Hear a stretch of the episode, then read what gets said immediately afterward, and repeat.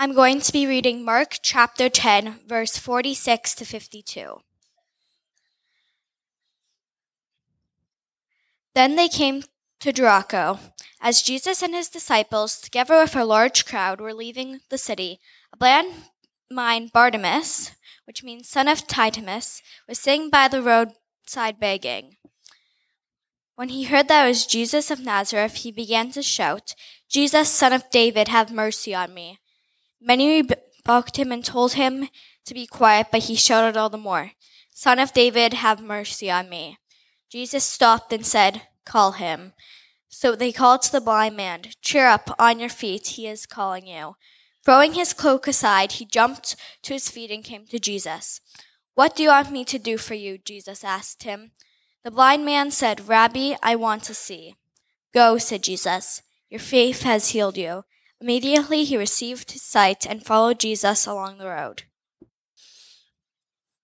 Well, it's our last Sunday here at Germania, and uh, I've always thought there was a sense of irony of an Englishman pastoring a church in the German banquet hall. But uh, we're moving uh, to Ryerson. I know that was my first joke when we first met, and it's still getting a laugh. That's always good.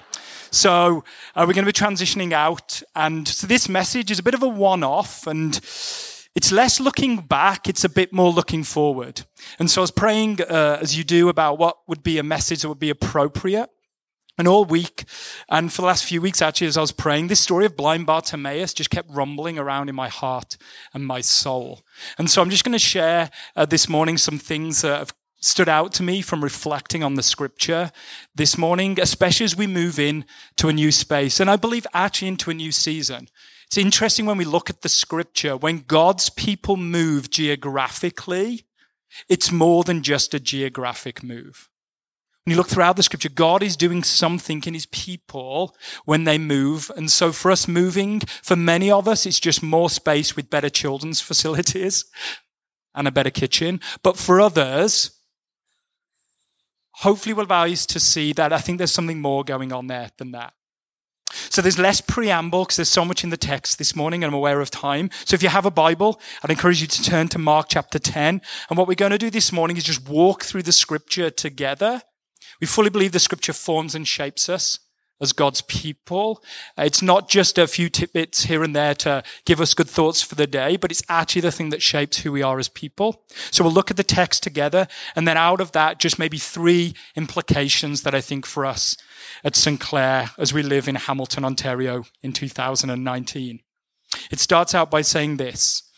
Then they came to Jericho as Jesus and his disciples together with a large crowd were leaving the city. So Jesus is on his way through Jericho to Jerusalem. And in order to get to Jerusalem, Jesus would have had to pass through Jericho. And Jesus is going to the Passover festival, which is in Jerusalem, which also signifies the last week of Jesus' life. So this event is kind of the bridge event towards what's going to happen with Passion Week and Jesus ultimately being crucified and rising again. So initially it looks like he's just going through Jericho on his way somewhere else, which is uh, often how it works in our lives. We think we're on our way somewhere, but the journey seems to be more important than the destination with God. There was a large crowd as they were leaving the city. A blind man, Bartimaeus, was sitting by the roadside begging. So this large crowd was following Jesus. This uh, carpenter from Nazareth, who was a rabbi who taught with wisdom, has started to garner some attention and be well known within the community. And so as he's walking through, there's a large crowd that are there gathered because they've heard Jesus is on his way. And by the roadside, in the midst of this crowd, there is a blind man begging. That seems an obvious detail, but Mark is trying to say something here. Bartimaeus is an outcast from society. Probably every day he sat by the side of the road, just hoping someone would pay attention to him. What's scary about the Gospels is the amount of times Jesus pays attention to the people who everyone else has forgotten about. In a world of upward mobility, where we're scrambling desperately to be known and to be seen, Jesus seems to look through that veneer and look for the people that no one else looks for. He was sitting by the roadside begging. When he heard that it was Jesus of Nazareth, he began to shout, Jesus, son of David, have mercy on me. We're all good, polite Canadians and Brits here. And so whenever someone starts to make a bit of a ruckus, for many of us, imagine being there part of you would think, who is this person? They're disrupting a quite peaceable process of Jesus walking through. It maybe seems like Bartimaeus is causing some trouble to many around him, but he's shouting, Son of David, have mercy on me. Which we think, oh, that's a name for Jesus. But Bartimaeus is being very intentional here. He could have said, Jesus, son of Joseph he could have said Jesus of Nazareth, with Mark says before that. He says, Son of David, have mercy on me. Why is that significant? Because in Jewish culture, that was a name for the coming Messiah. In the Old Testament, the prophets had said that the Messiah, the one who would be God's savior, the one who was going to restore Israel, would come out of the line of David. So Bartimaeus assumes or even thinks this might be the Messiah. It's also interesting because he's blind. Maybe that seems obvious to you, but what's interesting is there's Old Testament scriptures that specifically say one of the key things that will distinguish who is the Messiah is the one who opens the eyes of the blind. Throughout the Old Testament, people were healed of leprosy. Maybe miracles happened. We see that with Moses and Elijah. We even see people being raised from the dead. But eyes being opened and the blind seeing is a sign that not everyone else is doing that, but that is a sign of the Messiah. Listen to this from Isaiah 35 that hopefully is on the screen. Verse 3. Strengthen the feeble hands, steady the knees that give way. Say to those with fearless heart, fearful hearts, be strong, do not fear. Your God will come. He will come with vengeance, with divine retribution. He will come to save you. So this is what it looks like when God shows up. Then the eyes of the blind will be opened and the ears of the deaf unstopped. What Bartimaeus recognizes is maybe this man who is coming through Jericho is actually the long awaited Messiah.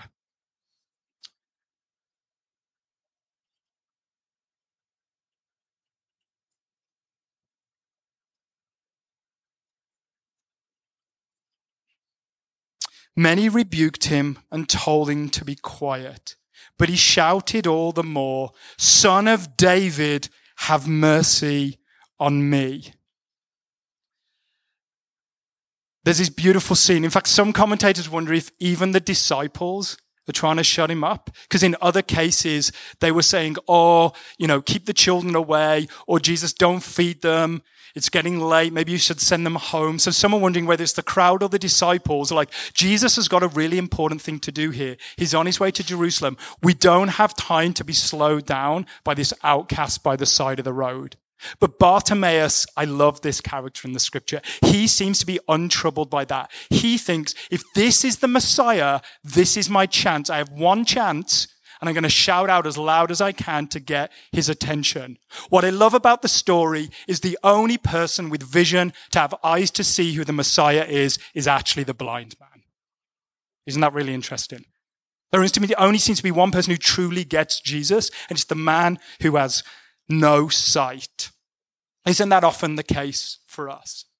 Maybe some of us have our education. We see clearly what our culture looks like, and yet often we miss Jesus in the midst of it. I love Bartimaeus', prayer. Son of David, have mercy on me. That's a prayer that I think often I pray in my own life. Verse 49 Jesus stopped and said, Call him. Jesus is annoyingly interruptible. Has anyone ever noticed that in the life of Jesus? He seems to just have time for people and not be in a rush. In a world of pacing around and busyness of life, I'm one of those people who doesn't have time to look around because I'm going somewhere and I have purpose. And yet Jesus seems, he's going to Jerusalem to the Passover, eventually to the cross. So I'm sure he's preoccupied with a lot of things. And yet he stops and has this beautiful words, call him.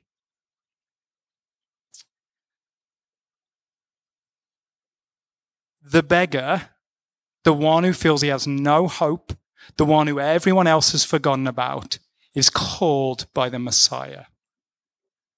So they called to the blind man, Cheer up on your feet. He's calling you. I've always loved that bit. It sounds very English. Cheer up, old chap. He's calling you.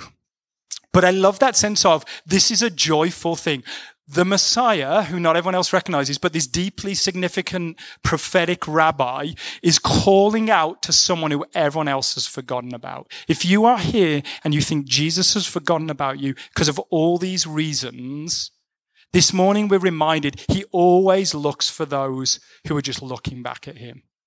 Maybe you feel like you've got no hope and you've been cut off. This story reminds us this morning there is always hope. And as I was praying for some of you this morning, I sense some of you need to hear again, He's calling you. Think about that crowd who was there. It's a pretty large crowd, lots of people following, very significant people.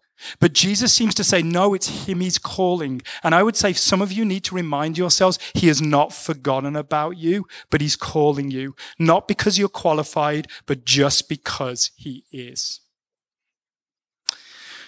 Verse 50 Throwing his cloak aside, he jumped to his feet and came to Jesus. Again, a small detail, but deeply significant. The cloak for a beggar was really important. It was his place of shelter in the evening, but also his place he would garner all of the money that he needed. So he'd throw his cloak out by the roadside and people would throw money into it and then he would gather that up. See, his cloak was his identity. And it says he throws his cloak aside and gets up to follow Jesus. Oh, isn't that the case of the good news of Jesus? When we hear good news, Jesus is saying there's a lot of things you need to shed so you can come to me. And Bartimaeus says it's worth giving up all those things because here is the source of life itself. So Bartimaeus gets up. At this point, he isn't healed, but he still trusts in Jesus that he is good enough. He jumps to his feet and comes to Jesus. Verse 51. What do you want me to do for you? Jesus asks him. Maybe you don't read the Bible like me. I read it very comedically. This seems very obvious. do you not think so?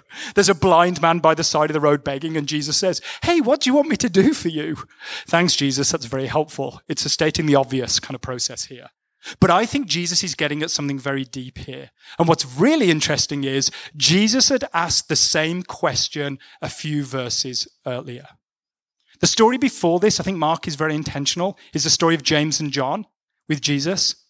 And Jesus says to James and John, What do you want me to do for you? His disciples, those closest to him. And they say, not, Jesus, we want to know you more. They say, when you come into your kingdom and you have ultimate authority, we want to sit on your right and on your left. What a great and honest response. Again, Mark is saying the disciples say, we want power. That's what we most long for. Bartimaeus says, I just want to see. It's interesting that the first person that seems Bartimaeus sees when he opens his eyes is Jesus. But there's this beautiful contrast that I think hits deeply to us this morning. What do we actually want Jesus to do for us? Do we go after Jesus for who he is or for what he can give us? The blind man said, Rabbi, I want to see. Verse 52 Go, said Jesus, your faith has healed you. In the original language, that's the word for healed is sozo, which is where we get the word salvation. So in many ways, you could translate it, your faith has rescued you or saved you. Immediately, he received his sight and followed Jesus along the road. Some translation says, follow Jesus along the way. which again I think is Mark being intentional. He's not just saying Bartimaeus physically followed Jesus down the road, although that is true. What Mark is saying is Bartimaeus started to follow Jesus as a disciple.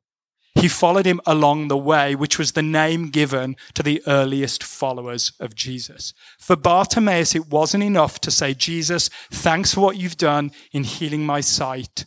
Bartimaeus realized this now means a lifelong commitment to following the way of Jesus. So, what does this mean for us today as we look forward as a community? There's just a few things that came to mind. There were three specifically. Uh, one is, what do you want Jesus to do for you? The second is, throw off your cloak. And the third is, who are you following? And I'll be pretty brief this morning. The first is, what do you want Jesus to do for you? That's a question that goes beyond maybe our surface answers. You know, in Canadian culture, we always say, How are you doing? Fine. That's our natural response. Often we often say, How is the walk with Jesus? Oh, doing well. Maybe you should read my Bible more. But I think this gets at the deeper question of what do we most long for? Do we long for the benefits of following Jesus or do we long for Jesus himself? Augustine says, Our hearts are restless until they find their rest in thee. The part of this story that really stood out to me the most as I was reading it was when the crowd try and quiet Bartimaeus down. It says he shouts even louder. Whenever God moves in our lives and in a community, he starts with garnering within us this white hot faith. Stuart Piggin, who's an Australian theologian and writer, says all moves of God in history have started with people having a white hot faith who would say, Jesus, you're worth everything I've got. What I love is Bartimaeus seems to say, I will follow this man no matter what anyone else seems to say. I find this interesting because maybe you're like me, you always get told in our culture, passion, extreme passion is scary or worrisome. Maybe the idea of being a zealot or being too passionate about something can be terrifying to people and it scares them. And yet here we see an example of passion. What's interesting is I'm always told, Matt, you probably need to tone it down a bit. Don't be so passionate for Jesus. Be more sensible. You never know where it's going to get you. It could get you in trouble because it could lead you to a life of not having a lot and putting yourself in difficult places and situations. Your life may even be at risk. Tone down the passion. And then this week, I turned on my television set and I noticed a whole lot of passion in our culture. If you could just put up the next slide there, James. Two million people showed up to Toronto because they were passionate about a guy who threw a ball into a net pretty consistently and better than another team from California, which I was very excited about. I have no interest in basketball. I've never watched basketball in my whole life. And now I'm a Kawhi Leonard stat freak. I know everything about his life. And I know everything about all the uh, terms that we should use while watching basketball. I saw some of my friends who will not be mentioned in this room getting very excited about basketball. There's another slide, I think should be the next one. I think this was the evening of the NBA finals when they won. And people tell me, oh, you shouldn't be too passionate and it's dangerous to be passionate in our culture. Bartimaeus shouts to the point where people say, well, you need to calm down a bit.